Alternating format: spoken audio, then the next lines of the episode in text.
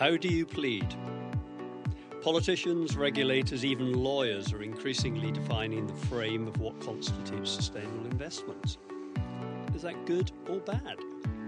How do, should investors respond? Welcome to Organising the Future with me, Andrew Parry.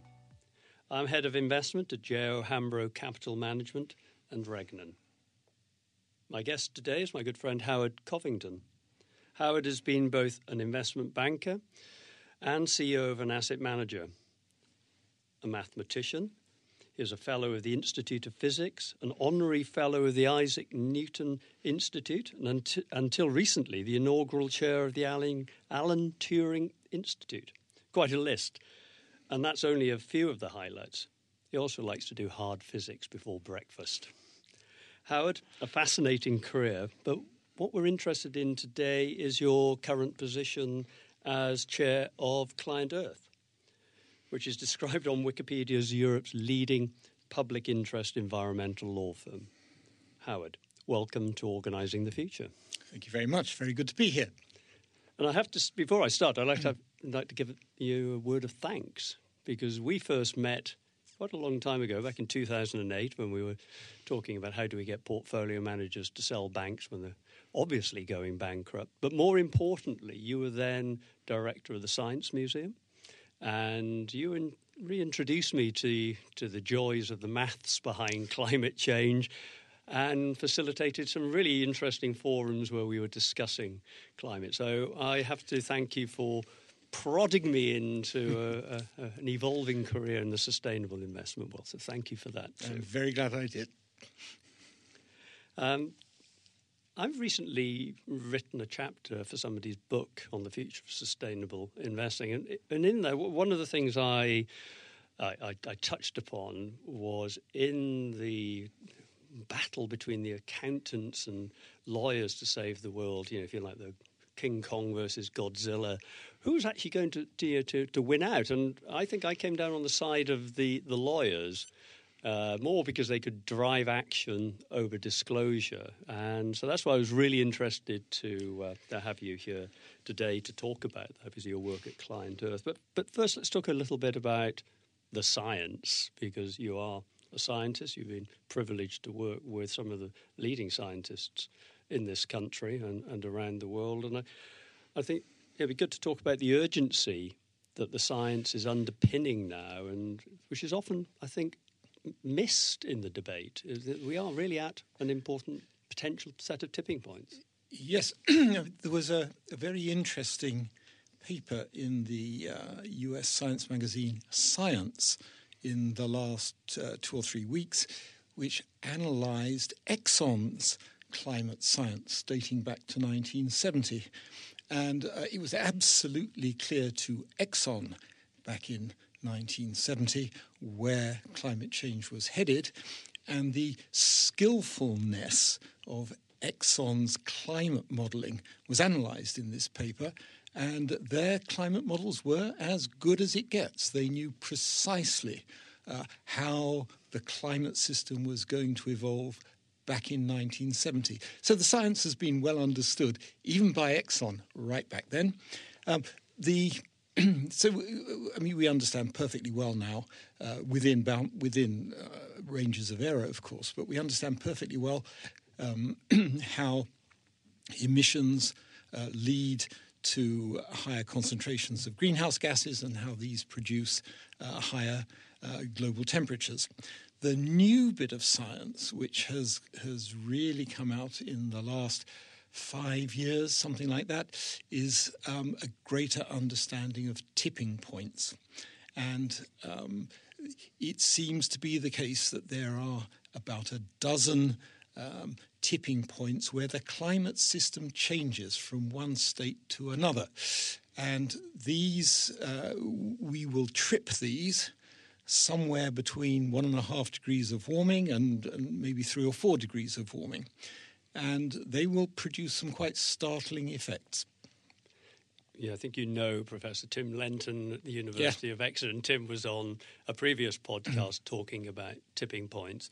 Now, tipping points can both be positive in the move towards more sustainable science, more sustainable technology, and how that can help, or they can be more dramatic tipping points in the climate and having very significant influence. Could you sort of yep. talk about your view on, on the, both the, the, optimistic side and maybe your slightly more pessimistic views? So, on the optimistic side, there are social tipping points, and these are best understood, I think, in terms of a typical S shaped penetration curve, a market penetration curve.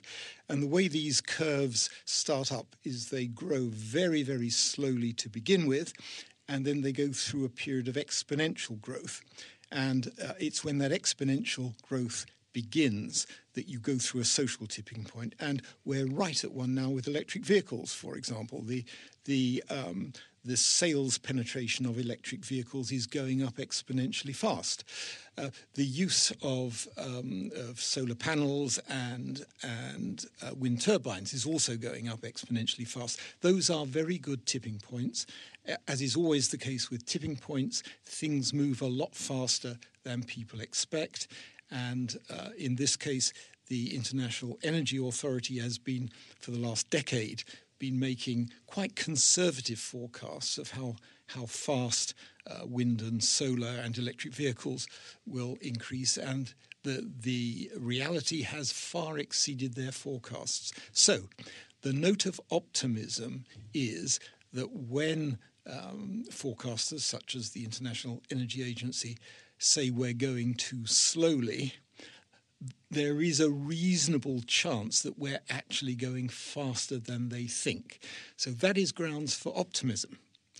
However, on the other side, um, the climate scientists have underestimated the impact of warming so that we are currently seeing effects of warming in, in, in the shape of um, uh, extreme weather events, um, uh, droughts, uh, heat waves, uh, extreme weather, extreme rainfall. We're seeing these now, and they were not expected for at least another half a degree of warming. So. Um, offsetting the good news about social tipping points is some bad news about how quickly climate impacts are arriving. And then there's the, there's the slightly intimidating news uh, about the risk of triggering tipping points uh, as we go through the next two or three decades. And some of the consequences of those tipping points are probably a little bit more dramatic than many think. I know you have a, a rather uh, extreme, not extreme know, view, but a you know, pointing out the science can lead to some uh, very unpleasant consequences if we get this wrong. So, um, we are probably through uh, a couple of tipping points already, and these are the, the, the points at which the West Antarctic ice sheet uh, begins uh, uh an unstoppable uh, breaking up, and, and the same for the Greenland ice sheet. But it is thought that the, that the breaking up of both those ice sheets, although now likely to be unstoppable, will take place over many centuries, maybe a thousand years. Um, so even though we've gone through those tipping points, we'll probably, as humanity will probably be able to deal with the, the consequences of those. Um, there are some um, rather faster acting tipping points ahead of us. Um, one that um, one that I think about uh, often is the is something called AMOC, the Atlantic Meridional uh, Overturning Circulation. This is this is part of an enormous current which takes warm water from the equator up to the Arctic and then cold water back from the Arctic to the equator. Uh, if if this um, if this current were to stop, uh, the effects would be quite dramatic. Uh, temperatures in in Europe would fall maybe five or six degrees. Temperatures in North America would fall two or three degrees. Um, it is thought that um, this great ocean circulatory system might stop um, if if um, if warming reaches somewhere between one and a half and maybe four degrees. One and a half is not so far away, and as far as um, as far as the scientists can tell, there are now signs that this this uh, circulation, this AMOC, is slowing down. So if it were to stop, there would be uh, profoundly dramatic consequences, certainly for for Europe and also for the world. And we would think of the AMOC as really more colloquially as the Gulf Stream, which keeps Britain nice and temperate. So the, the Gulf Stream is part of the AMOC. It feeds into the AMOC.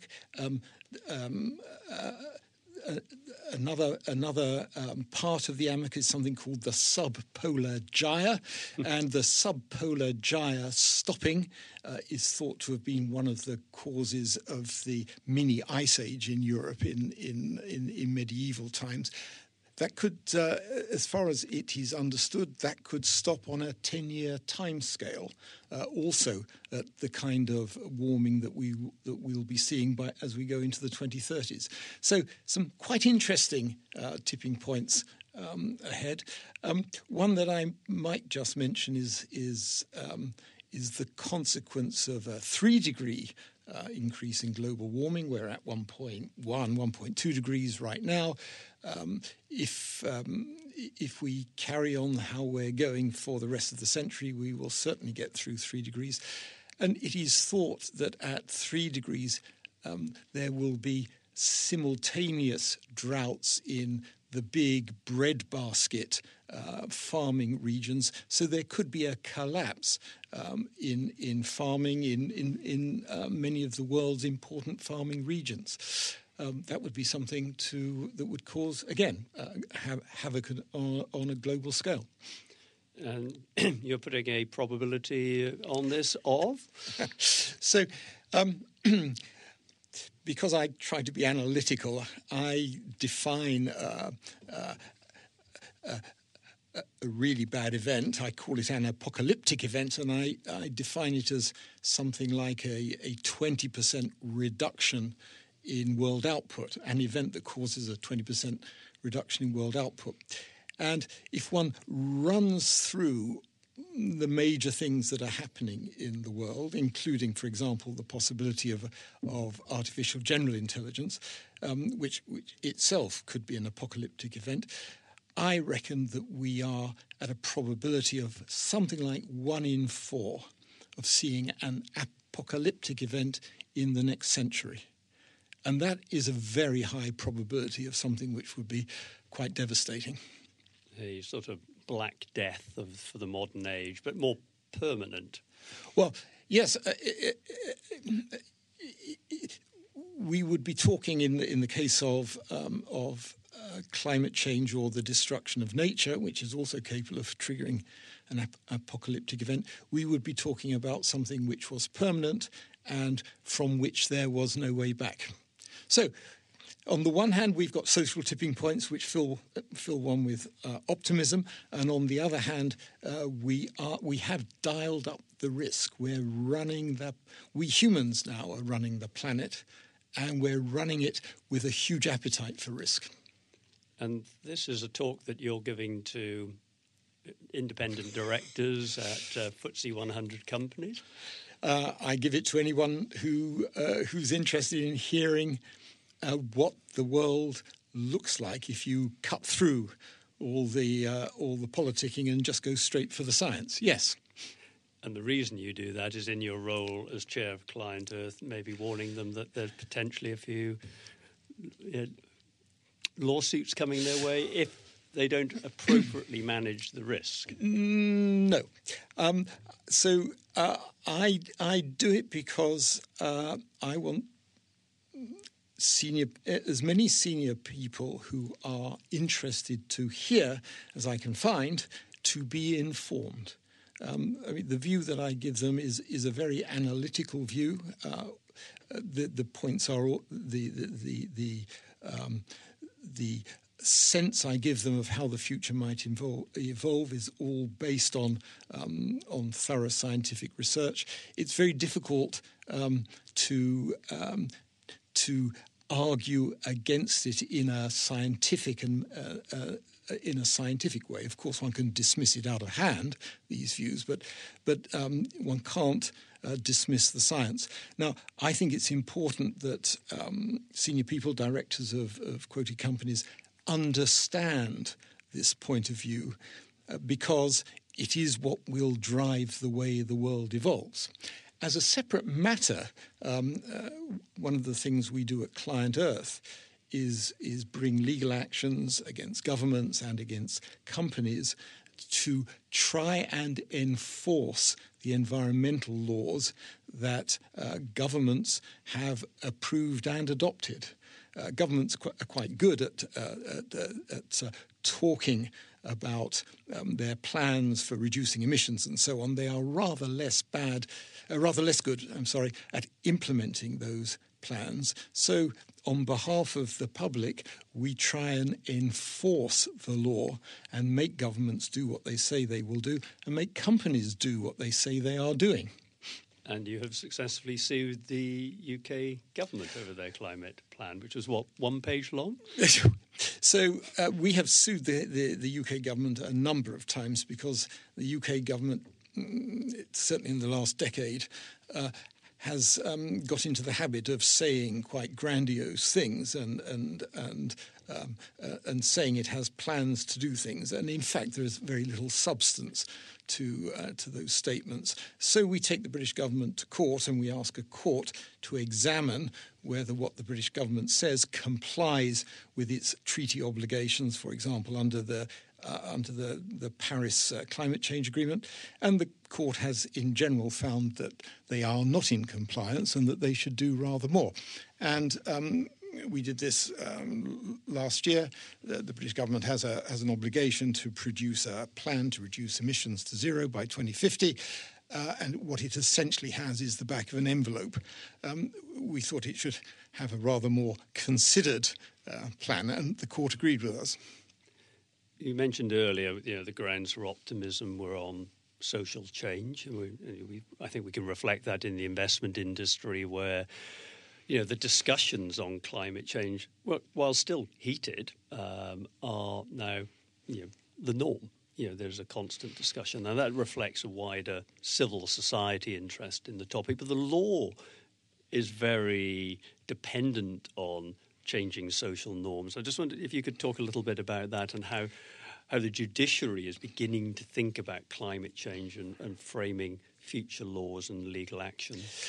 So, um, one of the things we we do at um, Client Earth is we advise China's environmental judiciary, which is a very interesting thing to do, um, and we. Uh, part of our advice is to keep uh, the Chinese judiciary and indeed the Chinese prosecutors, environmental prosecutors, is to keep them abreast with all the latest decisions on environmental cases which are being made around the world.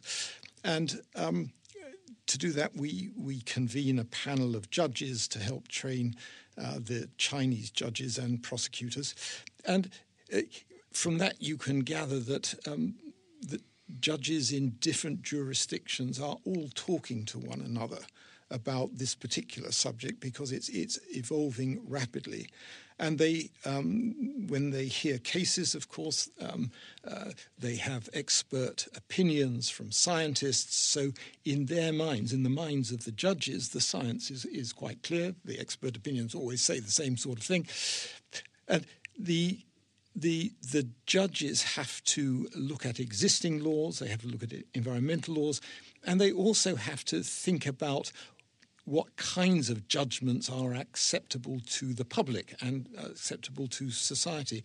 So as society becomes um, uh, more aware of the the potentially devastating con- consequences of, of climate change, it becomes easier for judges to make judgments which help which help evolve uh, the law on uh, on uh, both as it regards climate change and the destruction of nature, and to make decisions which encourage governments and companies to do more, to do what they should be doing. In fact.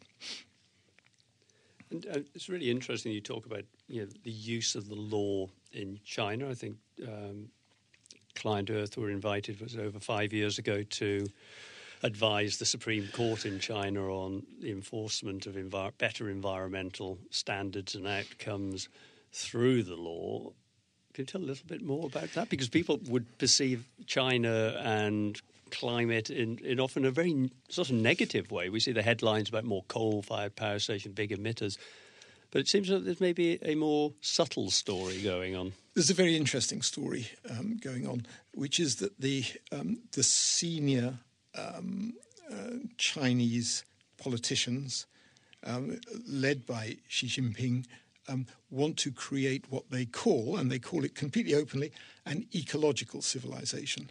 So they want to create, perhaps in, in, in more Western language, a sustainable uh, civilization.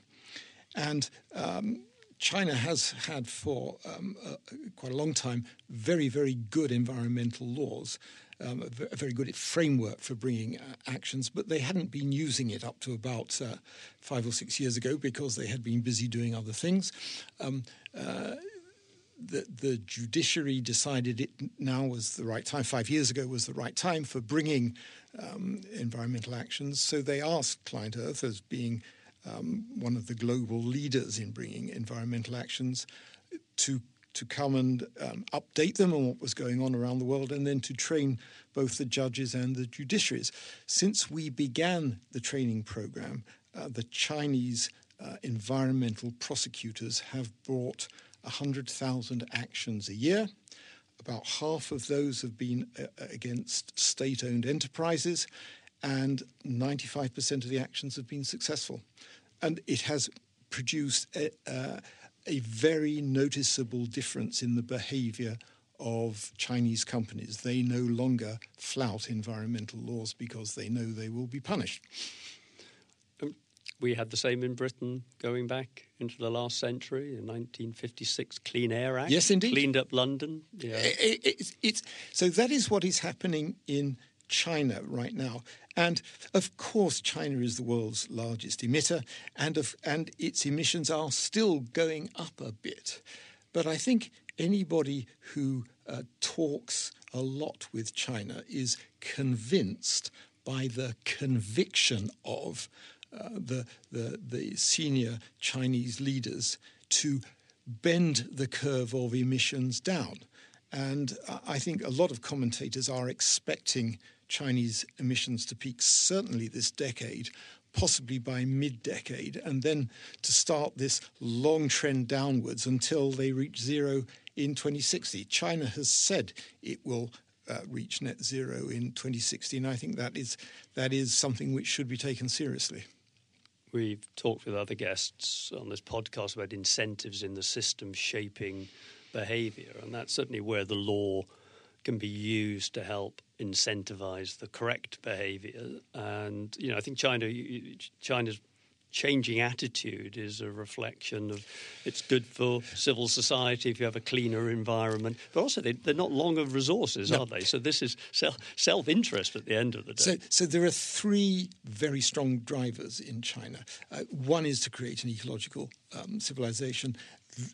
China will suffer a lot from climate change if we don't get this, if we don't get it under control. So the, there's that.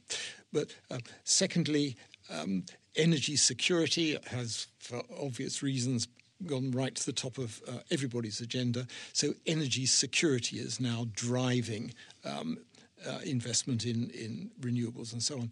But the third thing, uh, which is very particular to China, is there's a global market for clean tech, and China is the global leader. So there's a huge market for Chinese companies to capture.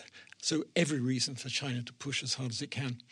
I think already 51% of the batteries for electric vehicles are now produced in China. That is that is correct. And BYD is the leading um, electric vehicle producer by number of units. In fact, the the BYD um, flagship vehicle, which competes with the Tesla, sells for twenty five thousand dollars. So a, a big step down on the Tesla price, but with all the with all the performance of a Tesla. Uh, one of the other areas that we're seeing a lot of interest in is biodiversity, mm-hmm. nature. Can you say a little bit about how you think the law is going to be used in protecting you know, the natural world outside of the climate yep. element? So, um, back in gosh, um, late November or December, there was um, the, the, the biodiversity COP. COP means Conference of Parties. A biodiversity COP held in Montreal under the auspices of China, um, and um, uh, we, Client Earth, were um, China's advisors during that, um, which was which was quite uh, remarkable, and um, the the outcome was the uh, agreement to set aside 30% of the planet for nature by 2030. And 30% of the planet means 30% of the land and 30% of the oceans uh, in an attempt to uh, preserve biodiversity. Now, in, in, case the numbers aren't before you, um, the the um, the uh, the wild biomass, the mass of wild animals and insects, is reducing at something like 10 to 20% a decade, depending on which species you look at. If you reduce something by 10 to 20% per decade, you get close to zero quite quickly.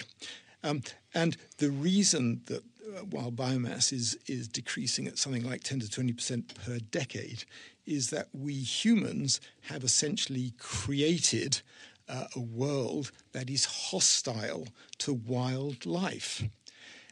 Uh, I mean, it's quite remarkable how we've done it. We, we are uh, geoengineering um, the planet in such a way that it's hostile to anything that we don't uh, we don't value, and we haven't been valuing nature.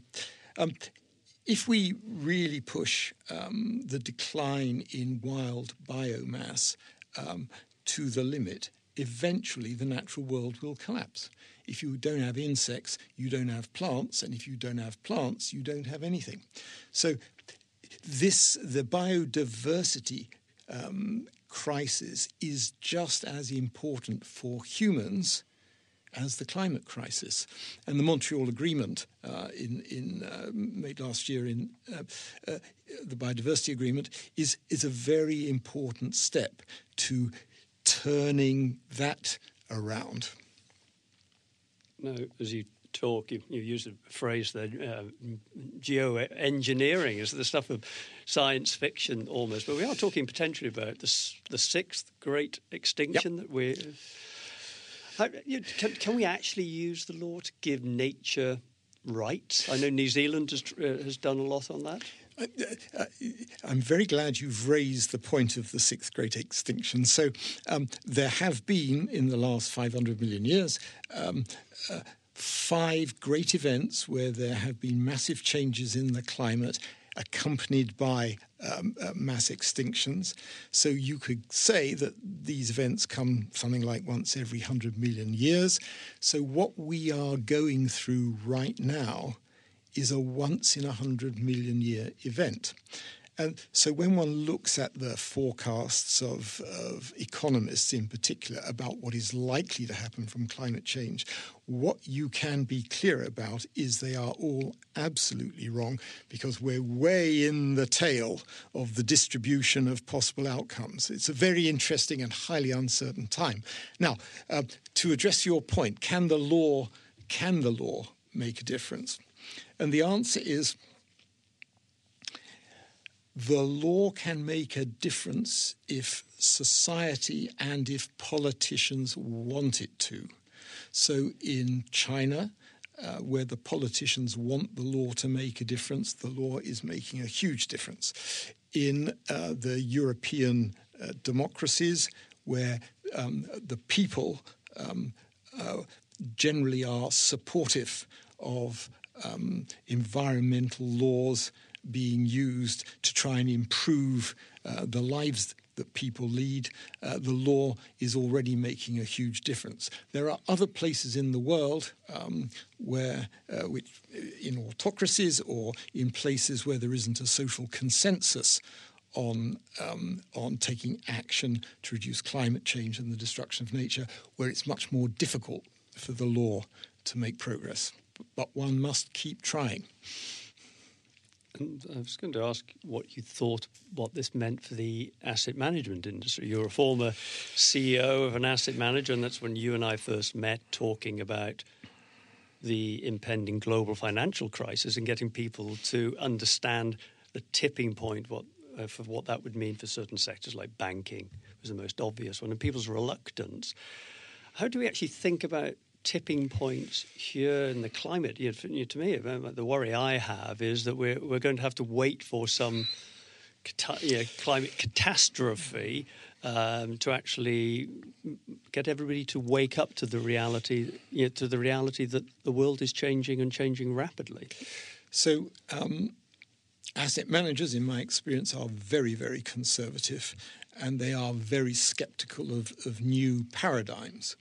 So, um, as far as clean tech goes, of course, asset managers will will spot um, new trends there and profitable opportunities and uh, and invest uh, in them.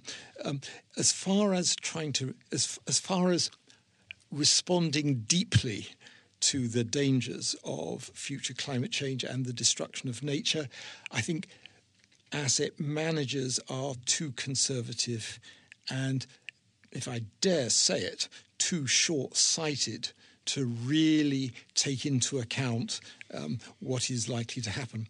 I say short sighted, um, not. Um, not to attack my former colleagues, but simply be, because their time horizon is is a quarter or a year or, or maybe three years, whereas um, the, the, the climate change and destruction of nature is playing out over decades, two or three or four decades to, to see really very large effects. I think all that the the the, the um, asset management industry can do is be part of this social shift towards attaching much greater value to the preservation of nature and the reduction of, of harmful emissions by constantly engaging with the companies um, that they own to try and shift the behavior of the boards of directors to being more responsible about these things and also to engage with their clients just to increase awareness of just how serious the problem that we face really is. And, you know, for us, that's part of our sort of collaborative, our system level engagement, you know, working with people like the University of Exeter and actually, you know, hoping to extend the debate. Part of that being this this podcast. Um, it, but it, you know, it is a mismatch of time horizons, and that's some some of the challenges. But what what I think I've found is that the major asset owners uh, you know, the big sovereign wealth funds, the most significant pension funds in the world. When it comes to the engagement with the corporations or indeed engagement with policymakers, they're the ones who probably can actually do more rather than subcontracting it to the investment managers. I think they have a more direct voice as being significant systemic players in the market. Yes, and I think it's very important that there is continual engagement at the highest possible level with uh, directors of companies and indeed with with um, with politicians and government officials. It's import. It's it's deeply important that the people who have the time and resources to understand this problem continually engage with those whose actions are helping to cause it and who could undertake actions to reduce the problem. So company directors need constantly to hear that if they are not reducing emissions, not reducing the use of plastics, to, to raise another one, uh, uh, and, and persisting in destroying nature, that they will lose their social license to operate. The, the parameters with, uh, within which society defines acceptable behavior are shifting, and they are going to shift more and more rapidly as the consequences of climate change and the destruction of nature become more apparent. And from an investment management point of view, you know, often people try to characterize those environmental challenges as externalities to you know, the business model, but what they represent, those externalities, are actually future potential risks that can and probably will be internalized into business yep. models. Uh, and that's where the law comes in as well as in enforcing that obligation. So you can characterize something as an extern externality when what you're interested in is a small part of a very large system, and the large system is, is the externality. That is no longer the case. Human activities are a very large part of a finite system. There is no longer an externality. We're part of we're part of a, a, of a chain of interactions and a chain of feedback loops, and those feedback loops are now operating with a vengeance. Um, the legal system is also part of, uh, of, of that feedback loop, and it is beginning to operate quite strongly. There's um, in the last four or five years, there have been a, uh, a whole rash of decisions, uh, both against governments saying that they have to do more, and against companies saying that they are liable for the, the, the climate damage they're causing. Uh, my own sense is that uh, the feedback loops are increasing in speed and intensity, so there will be more and more of these actions. And so, directors, in I mean, the defense for company directors is, of course, to behave well. It's the standard defense from time immemorial. So, company directors should be thinking very carefully how they can reduce emissions and, and stop destroying nature before the actions appear on their doorstep. One of the overarching themes that has emerged in the today and in my other podcast is this systems level thinking yep. that we all have to apply. Mark Carney, the former governor of the Bank of England, talked about the tragedy of the commons and it is that role that we that we all play. It's not always about direct action, but it's about raising our voice and changing the system through yep. showing that we care. Yep.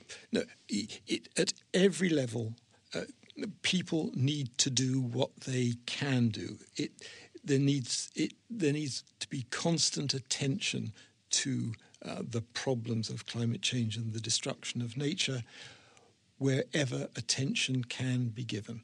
And it's very important for the asset management industry to be part of that, paying attention and constantly talking to clients on the one hand and companies on the other, and indeed to governments about the need constantly to take action.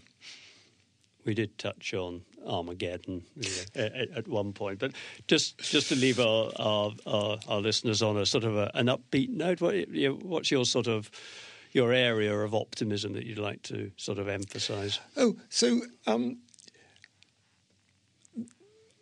from a, a, technological point of view, the thing that uh, makes me very optimistic is the possibility for synthetic food, and in particular for synthetic meat. One of the ways that uh, climate change is going to get us uh, is if farming comes under enormous pressure because of changes in the climate we have time before we get to that point to develop um, synthetic food, and I'm particularly talking about synthetic protein, synthetic meat. Um, we can develop that which is as cheap uh, as, as, as farm produced meat and is genetically identical and will taste the same. If we could, if we could, um, if we could create a social tipping point where the world flipped from farmed meat to synthetic meat, we would go an enormous way to uh, relieving the pressure on the planet and in making ourselves secure against climate changes which, which hit badly farming. So I'm optimistic that that is possible. And I'm a big fan of science fiction, and one of the novels I, have just finished was talking about 3D printing of meat which we can do today. 3D printing of meat has been done. There's a paper in Nature about three years ago. A Wagyu beefsteak was 3D printed from a printer using um, using uh, ink made from blood cells and and fat cells. It can be done. So there's a great advertisement for Isaac Asimov, who predicted the internet, the mobile phone. So there is human ingenuity does give us hope. It does, very much so. Howard, it's been a pleasure catching up with you again. Thank you for your time, and of course, thank you to our listeners. Organising the Future is available on Spotify, Amazon, and Apple Podcasts. Please subscribe to be sure to catch every episode. If you would like to learn more about investment opportunities at J.O. Hambro Capital Management or at Regnan, please do contact your representative. Details about us, our funds, and our approach to investment are on our website. Just search for J.O. Hambro in your favourite web browser.